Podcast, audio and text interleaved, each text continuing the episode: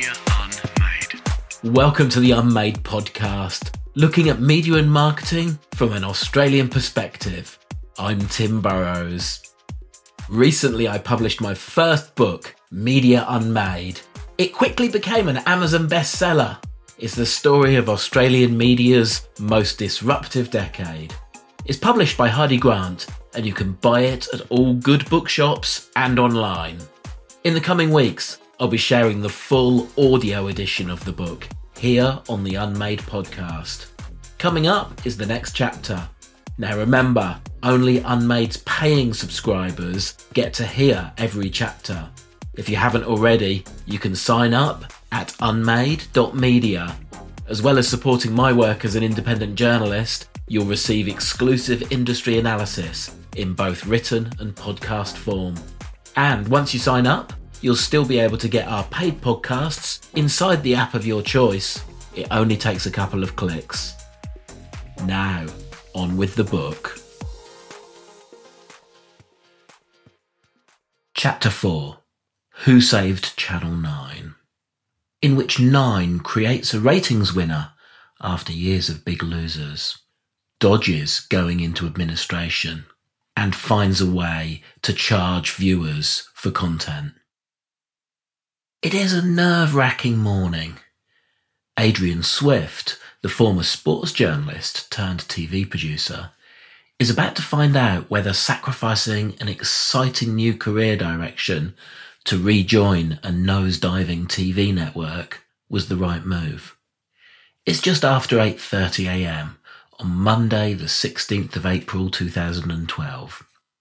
Swift has completed his first mission as Nine's new Director of Development. He's in the office of Director of Television Michael Healy at the TV network's historic studios in Willoughby, Sydney. The two of them are waiting for last night's ratings. After more than five years without a big hit, Debt Ridden Nine is running out of time. Advertising money goes where the audience is, and Nine needs the money. Last night, The Voice, the expensive talent show Swift has been developing for the past nine months, finally went to air. The ratings email arrives. Anything above 1.5 million Metro viewers will do. When Swift and Healy see the result, they fall into each other's arms, weeping. Two years earlier, tears in the toilets. When David Gyngell took charge at Nine, he had inherited a ratings problem that was going to take five years to fix. And even in 2010, overnight ratings mattered more than anything else in the TV industry. The Australian TV ratings environment is a quirky one. If the industry was starting afresh, it will be done in a different way. For starters, only 40 weeks per year are counted as official ratings weeks. The summer weeks, when families are on holiday and schedules are dominated by tennis and cricket, don't count. There's also a fortnight's break for Easter. The Metro's rating system is run by OzTAM. The acronym comes from Australian Television Audience Measurement, and its phone number, 02 9929 7210, was carefully chosen back in the day, incorporating its three joint owners, 9, 7, and 10. Considering that the ratings are the key instrument in deciding where billions of dollars of advertising revenue go each year, the number of households covered by the system seems relatively small. Just 5,250 homes and about 10,000 people feed into the daily OzTAM survey. Sydney and Melbourne host the most people meter monitoring boxes, with 1,475 in each city. Next comes Brisbane with a thousand, and there are 650 each in Perth and Adelaide. The idea is that the boxes are strategically placed to match the demographics of the wider population. OzTAM uses those 5,250 households to guess the viewing habits of the 17.7 million people living in Australia's big five cities. When a household tunes in to a particular show, the people meter records a sample of the audio and asks the viewer to press a button to indicate how many people are in the room. At 2am every day, the people meters send back the viewing data from the previous 24 hours. The audio data is then matched to a central repository of what went out on each channel to work out what each household was watching for every minute of the day. The next morning, the ratings are released to the TV networks and media agencies. The impact of this is that every morning TV executives receive a stark performance review. As audiences have fragmented, the definition of a hit in the overnight ratings has changed. The advent of streamed catch-up viewing gradually replaced video recorders. With the exception of news and sport, far less viewing now occurs when a show first goes to air. By 2020, 1 million Metro viewers would be a strong debut. But a decade before, a good result was at least 1.5 million Metro viewers. David Gyngell, or Ginge, as he was almost universally known, is the closest that Australia has to television royalty. The first words Australians heard when the medium launched on the 16th of September 1956, good evening and welcome to television, were uttered by his father, Bruce Gyngell. For all of his life, David Gyngell had been connected to Nine and to the Packer family, who owned the network for most of its existence.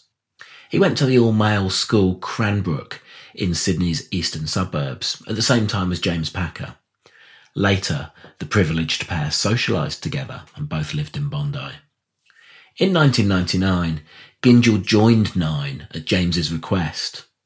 He moved up within the organisation, and after Kerry Packer fired David Leckie in 2002, Gyngell had been promoted to deputy CEO.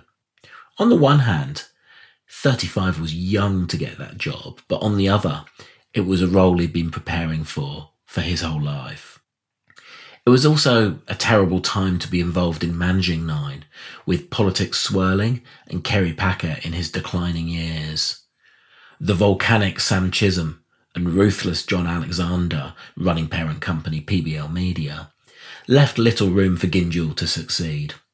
He walked out in 2005 and took a TV job in Los Angeles running production company Granada America. When Gyngell came back to Nine in November 2007, he'd only been away for a couple of years, but it was going to take him a lot longer than that to turn around the network's fortunes. While Gyngell was away, a lot had changed. Kerry Packer had died in 2005. Media personality Eddie McGuire was briefly made CEO before being demoted again 18 months later. The company was involved in a messy court case with former executive Mark Llewellyn, which introduced the word boning to the TV lexicon. And James Packer had started the process of selling the company at the top of the market to private equity firm CVC, just as his father had to Alan Bond. Many wrote off the network. In early 2007, former Nine staffer Gerald Stone declared the network dead in his book, who Killed Channel 9. Nine had become a thoroughly unpleasant place to work. On camera, I later asked Mia Freedman the best thing about her brief time at the network as creative services director during that period. There was never a cue when I wanted to go for a cry in the toilets, she answered, summing up both the blokiness of the place and the bitterly political atmosphere. But Ginge's return in November 2007 changed the mood music inside the company. He'd insisted on clear reporting lines through to CVC rather than John Alexander. Chisholm had already left the board. This meant that once again the network was being run from its studios in Willoughby rather than from PBL Media's Park Street offices. And it gave Ginge a shot at succeeding where McGuire had failed. When Gyngell arrived, the content cupboard was close to bare.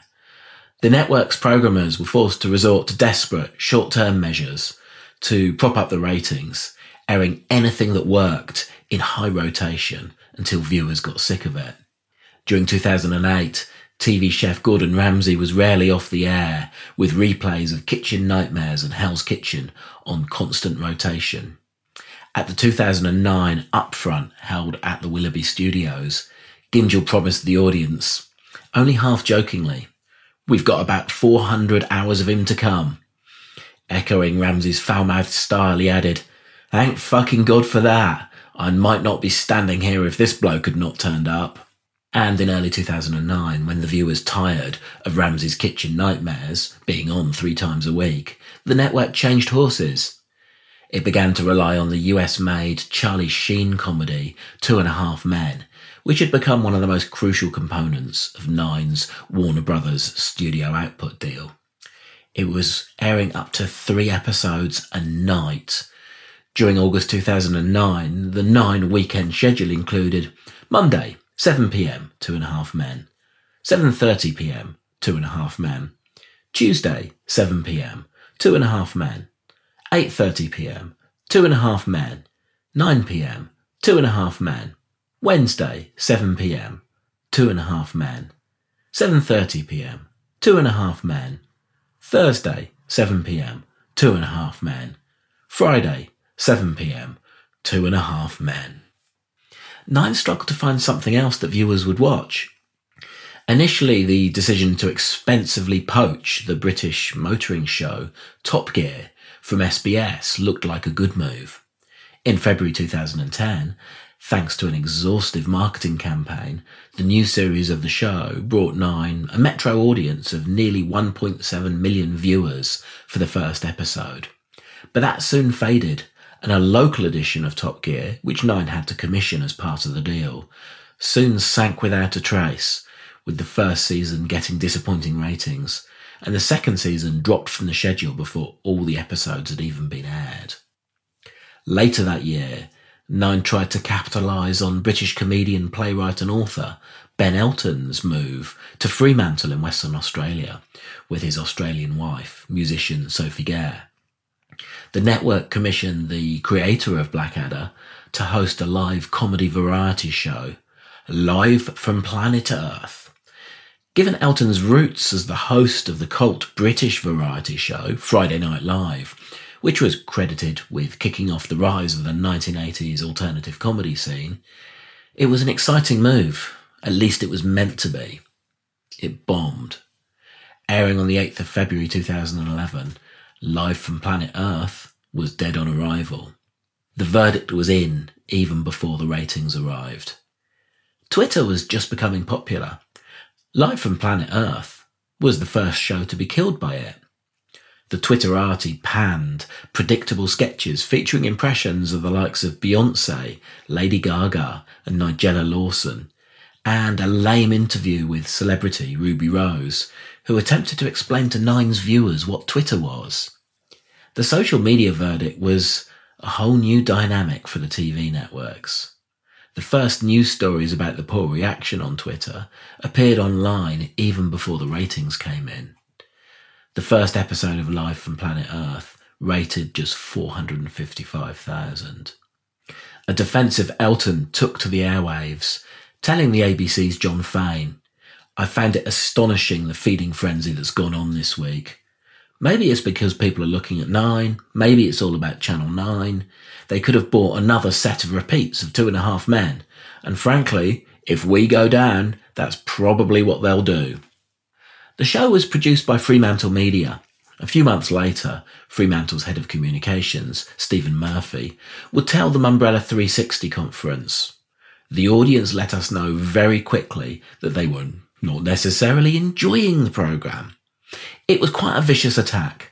With so many journos monitoring the Twitter conversation, this dramatic response as we went to air set the agenda for the next two weeks. All the news outlets focused heavily on the Twitter conversation. In every interview, Ben was asked about the Twitter response. Twitter became unavoidable. Never before has a journo had so much immediate access and direct control to our audience. The second episode slumped to 384,000 viewers, and the third brought in just 189,000. The next day, Nine axed the show. The Warner Brothers output deal was also becoming less useful to Nine. The star of Two and a Half Men, Charlie Sheen, was dismissed in early 2011 after addiction issues and a months long meltdown kept interrupting production, and attempts to reboot the series with Ashton Kutcher as his replacement failed to attract viewers. Mike and Molly, a sitcom about an obese couple who meet at an overeaters support group, was the next show to be created by Two and a Half Men mastermind Chuck Lorre. But it tanked on 9 in February 2011 before being relegated to secondary channel Go. Anger Management, Sheen's next sitcom, would also later fail to rate for 9, pulling in just over 1 million viewers for its first episode and falling away from there. Doug Anderson, TV critic for the Sydney Morning Herald, summed up the show in five words a program about a dickhead. Tapping into the Twitter zeitgeist didn't work either. The same month saw the debut of Shit My Dad Says on Nine. Based on a popular Twitter account, the comedy starred Star Trek's William Shatner. The network promoted it heavily, and it debuted on the 30th of February with 1.183 million viewers. Again, it faded fast, falling to 803,000 within a fortnight. It was cancelled in the US after just one season. In March 2011, Nine's attempts to build a new game show franchise also failed. Using an overseas format, Million Dollar Drop was hosted by Eddie McGuire and placed in a prime 8:30 p.m. Monday slot. It featured two couples competing to retain as much of a million dollar prize fund as possible. To give Million Dollar Drop the best chance of success, Nine axed the already fading Shit My Dad Says and scheduled two of its precious last Charlie Sheen episodes of Two and a Half Men immediately before Million Dollar Drop. It was a million dollar flop, debuting with 933,000 and not even making it into the top 10 shows of the night. Nine appeared to be bereft of hit ideas, leaning heavily on its failed CEO, McGuire, who was already presenting a cut down version of Who Wants to Be a Millionaire called Millionaire Hot Seat. Nine also briefly revived This Is Your Life in 2011, again hosted by McGuire. It was axed after four episodes. And 2012 started just as badly for Nine, although it kept on trying. Next, it had a go in the reality genre with an attempt to create a twist on Ten's weight loss show, The Biggest Loser. Excess Baggage featured celebrities trying to lose weight. The network did not seem to have moved on from assuming that viewers would still watch anything so long as it was on Nine and was marketed aggressively. The lineup was decidedly B-list, including Britney Spears' ex-husband, Kevin Federline, Paparazzo Darren Lyons, and Beaconsfield mine collapse survivor Brant Webb. Nine promoted the show hard, with ads on the side of what seemed like every bus in the country proclaiming, The wait is over. In a strategy known as stripping, the show was due to run at 7pm every weeknight. When stripping works, as it had done for 10 with MasterChef, viewers returning to a show every night builds momentum. But it's risky, as stripping creates a huge hole when a show fails. Excess Baggage debuted on 30th of January 2012 to a disappointing 880,000 Metro viewers before sinking to 625,000 for the second episode. Nine was forced to bump the show to digital channel Go, with the network racing to get those embarrassing bus posters down as quickly as possible. It was another bad start to a ratings year for the network. With 9 and 10 struggling, it was starting to look like 2012 was going to be another year of 7 ratings dominance. As Gyngell put it later, momentum is harder to get than it is to go away. It's harder to get up the hill than it is to go down the other side. The punters have no remorse and no loyalty. Brussels sprouts for breakfast. Behind the scenes, the pieces were falling into place for the show that would finally turn around Nine's fortunes. Adrian Swift, an avuncular sports journalist turned TV executive, had recently returned to Australia after a decade overseas. Early in his career, he'd worked on the Sydney Morning Herald and at SBS and Nine Network as a journalist and presenter, before moving into production roles at SBS and Nine, where he was producer of the then new travel show Getaway. His time in London had also given him exposure to the world of reality television, including a stint at production company Endemol, creator of Big Brother. Back in Australia, Swift was sharing an office space in Artarmon, close to Nine's Willoughby headquarters, with former Nine Network legal counsel Hugh Marks, who now owns strategic advice business Media Venture Partners. Swift had been bitten by the branded entertainment bug Branded entertainment was the hot new fad in advertising. The idea that rather than paying for ads, big brands could instead fund programming content that will be entertaining enough that the public would want to watch it, even if the brand was integrated into the content. But while the concept had taken off in London, adoption was slow in the smaller, more cautious media market of Australia. Then Nine's director of television, Michael Healy, got in touch. Healy rang me and said, would I come back to Nine? I wasn't sure that Nine was such a good career move, but I talked it over with Hugh and he said I should take it. I think they're back on the up, recalls Swift. Healy had a mission in mind for Swift. The company had just bought the rights to a new reality talent contest called The Voice. It had a few twists on traditional talent contests. For starters, the celebrity judges wouldn't be called judges. They'd be coaches. And the show would begin with blind auditions where the coaches would not see the contestants until they pressed a big red button to turn their chair to face them. Swift was intrigued enough by the job opportunity to agree to take a flight to Los Angeles to see the US edition of the show being recorded. For the most part, Australia's TV networks don't make their entertainment shows themselves. They outsource them to production companies that are aligned to the owner of a particular content format. Shine Australia was going to make the voice. Swift made the trip to Los Angeles with Mark Fennessy. Brothers Mark and Carl Fennessy were the local bosses of Shine and were the people to go to if a network wanted to give a new format the maximum chance of succeeding. Mark Fennessy had worked as an executive producer at Nine and been head of MTV Australia at the age of 26.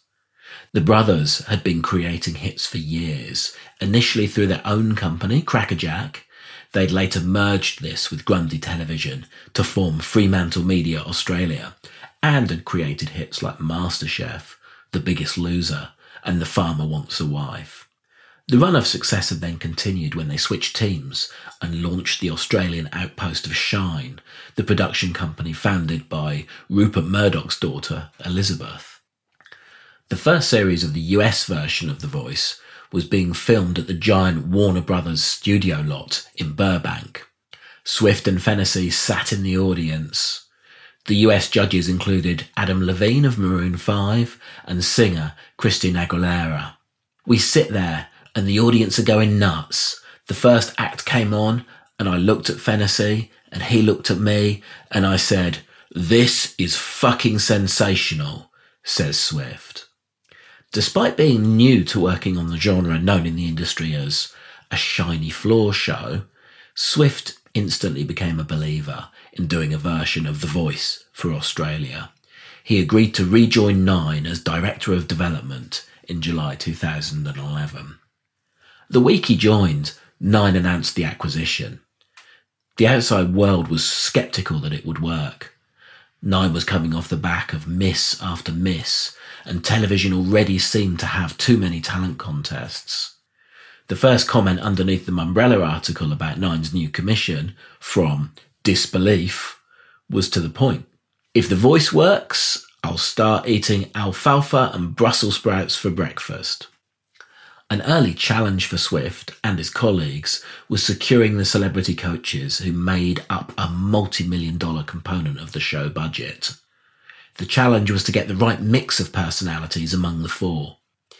That involved the delicate diplomatic maneuver of sanding out the agents of more celebrities than there will be room for. You end up offending everyone on your first and second pass, observes Swift.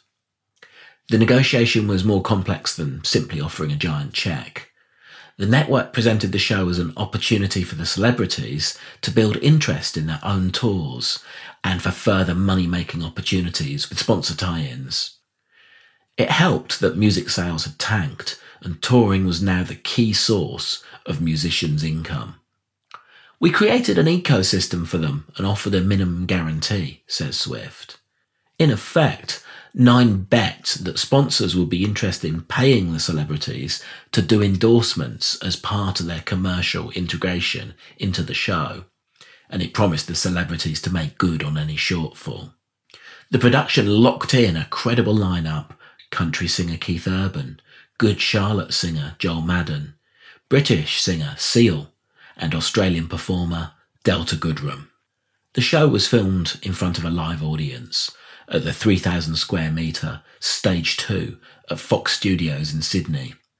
The largest studio at the facility, Stage 2, was where Mad Max, The Great Gatsby, and The Matrix were shot.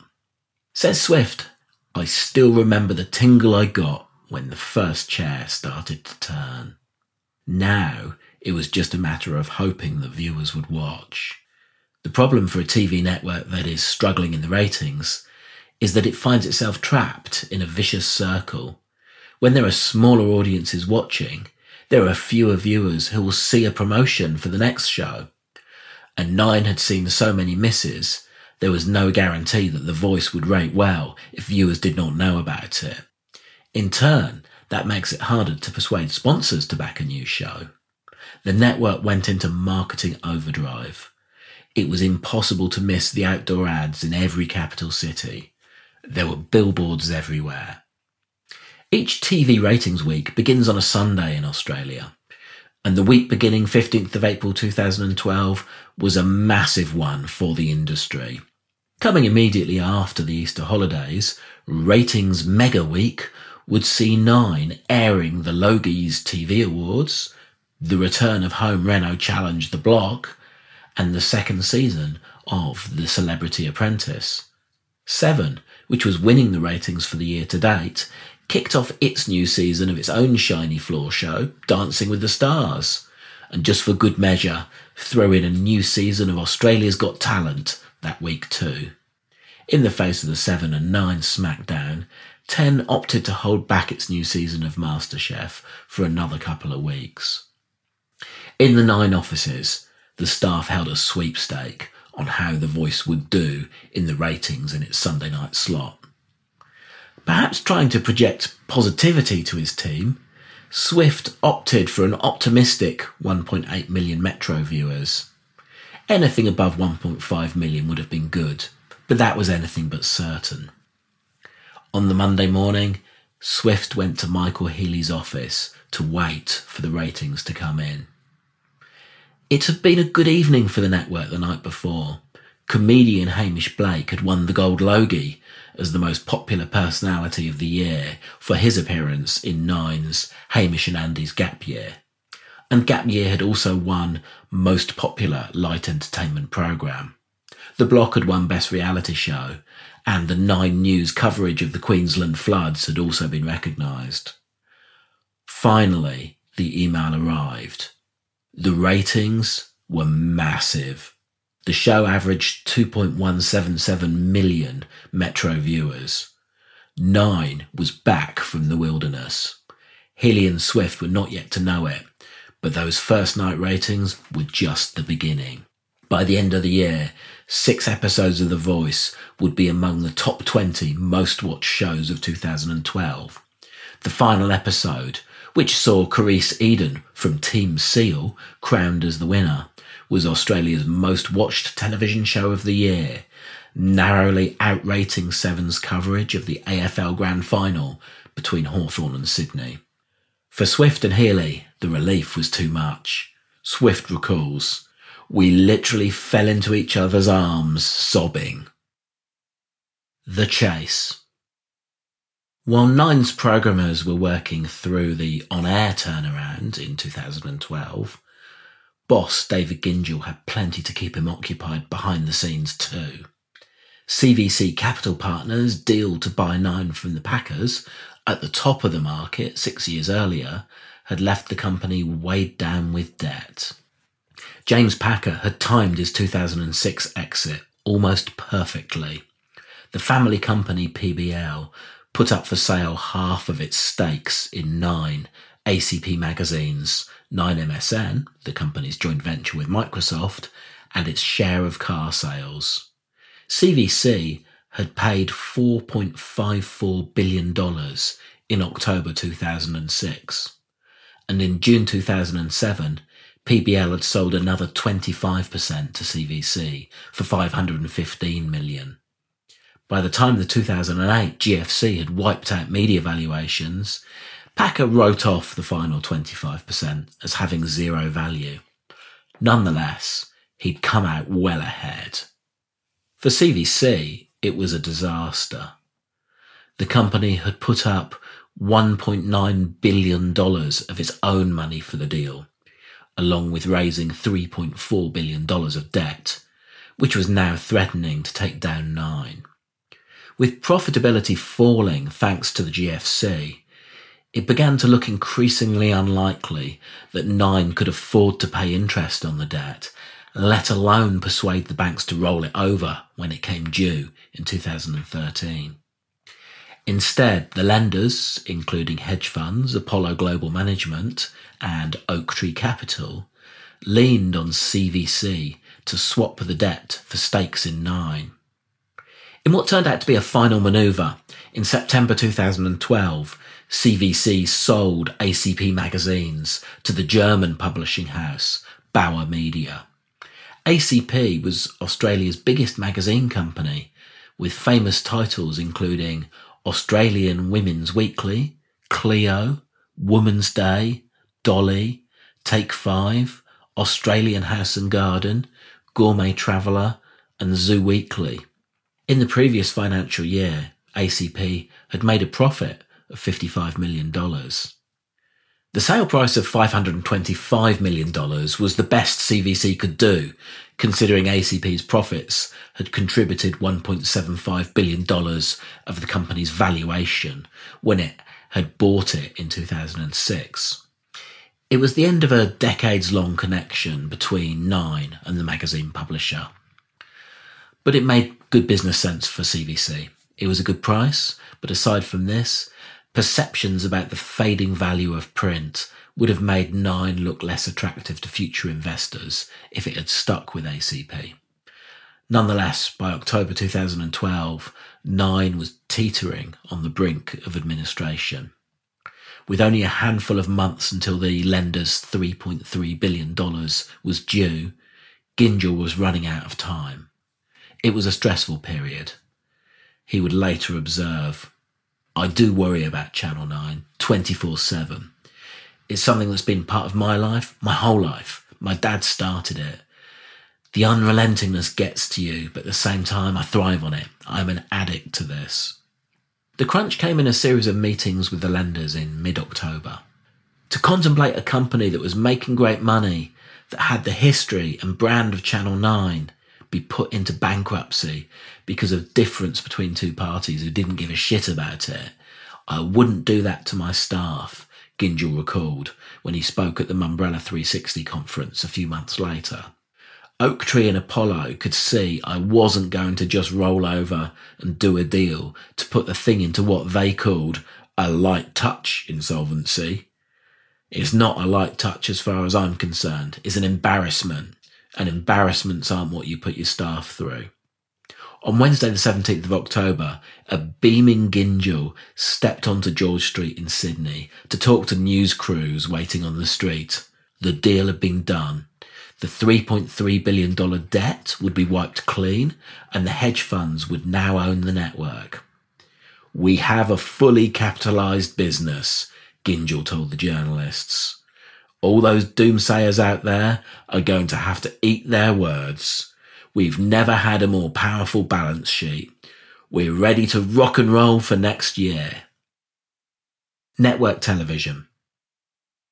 The end of Nine's debt crisis gave the company impetus to tidy up some relatively expensive loose ends. First on the agenda were the company's Metro affiliates. Until 2013, viewers watching nine shows in Adelaide and Perth were watching them on stations owned by WIN Corporation, the Wollongong founded regional media company owned by Bruce Gordon since 1979.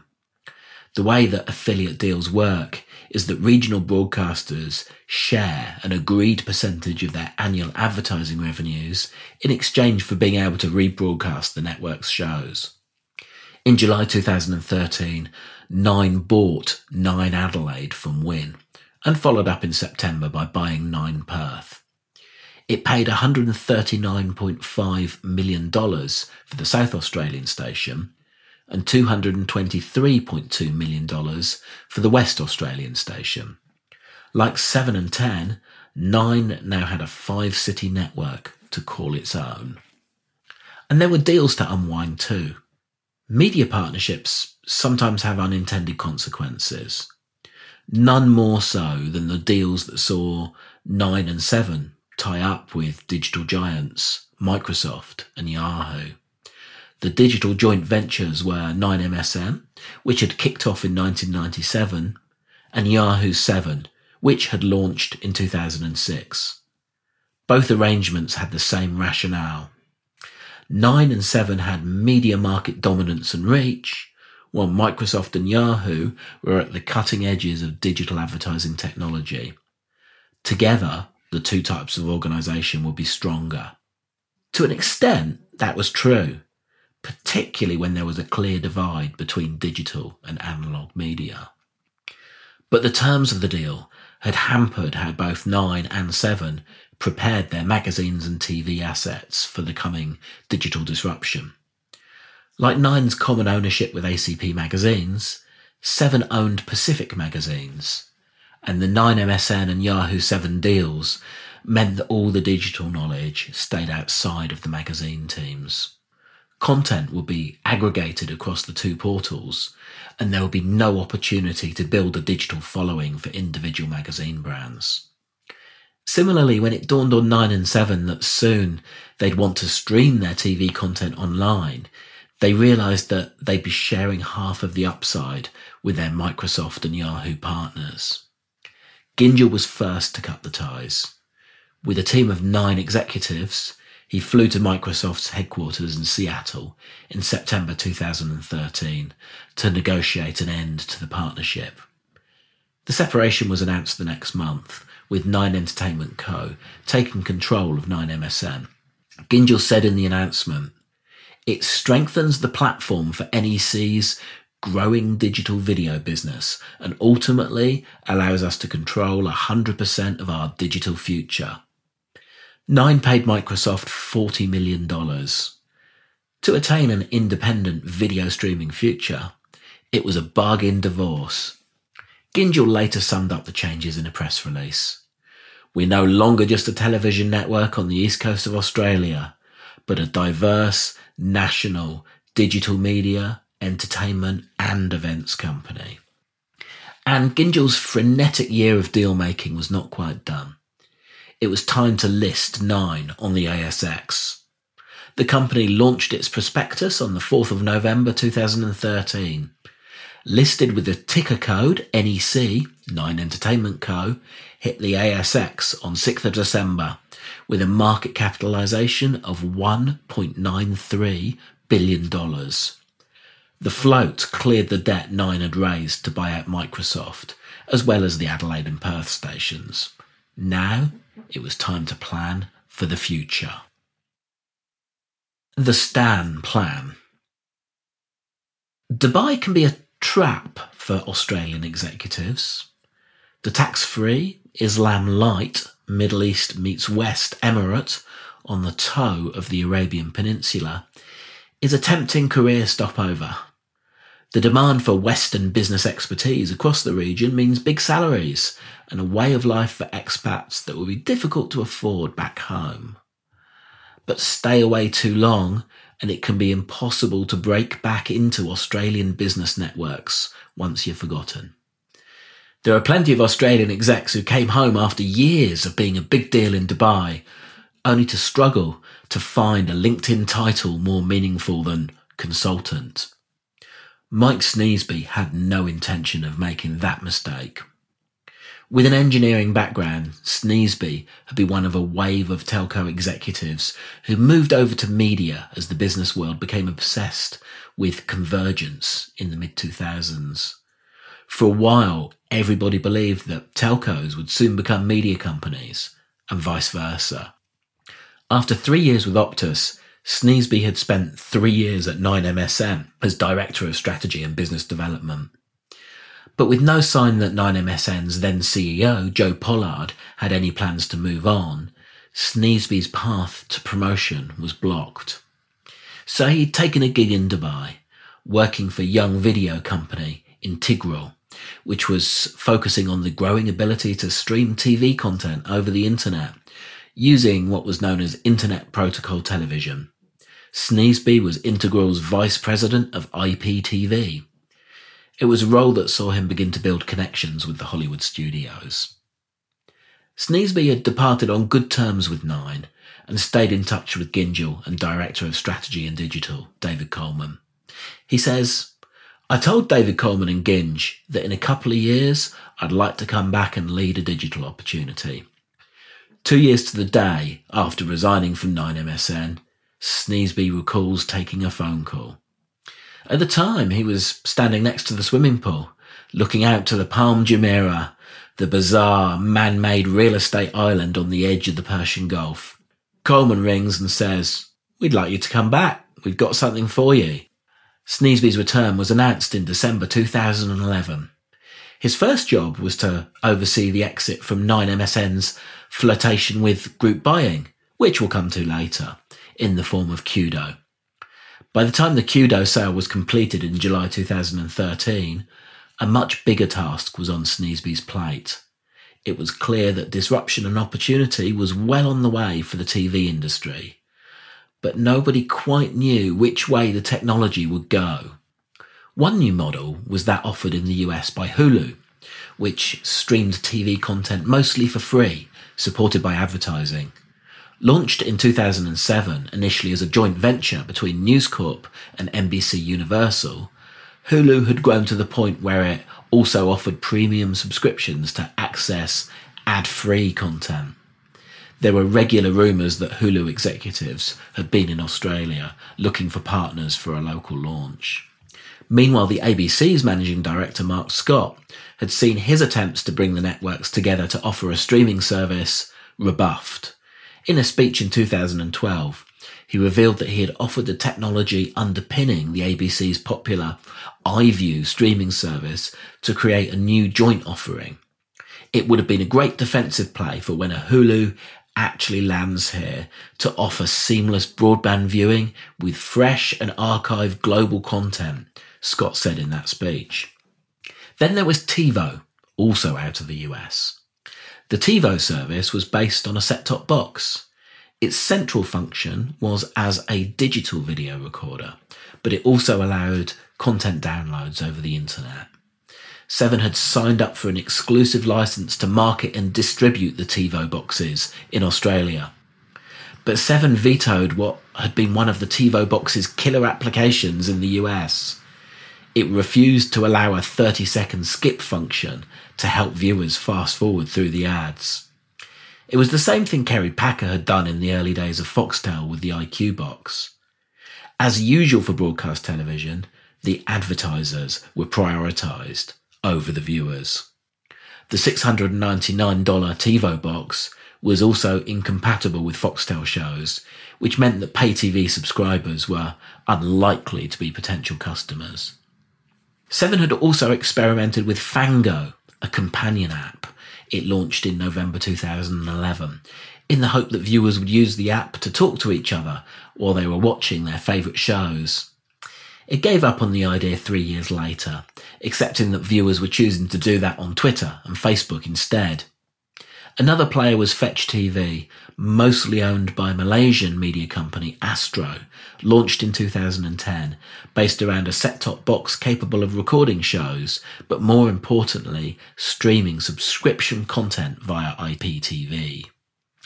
The big beast everybody was waiting on was Netflix, which had been streaming to US audiences since 2007 digital savvy Australians were already hiding their location with VPN services to sign up to the US Netflix, which included original content such as political thriller House of Cards and prison drama Orange is the New Black.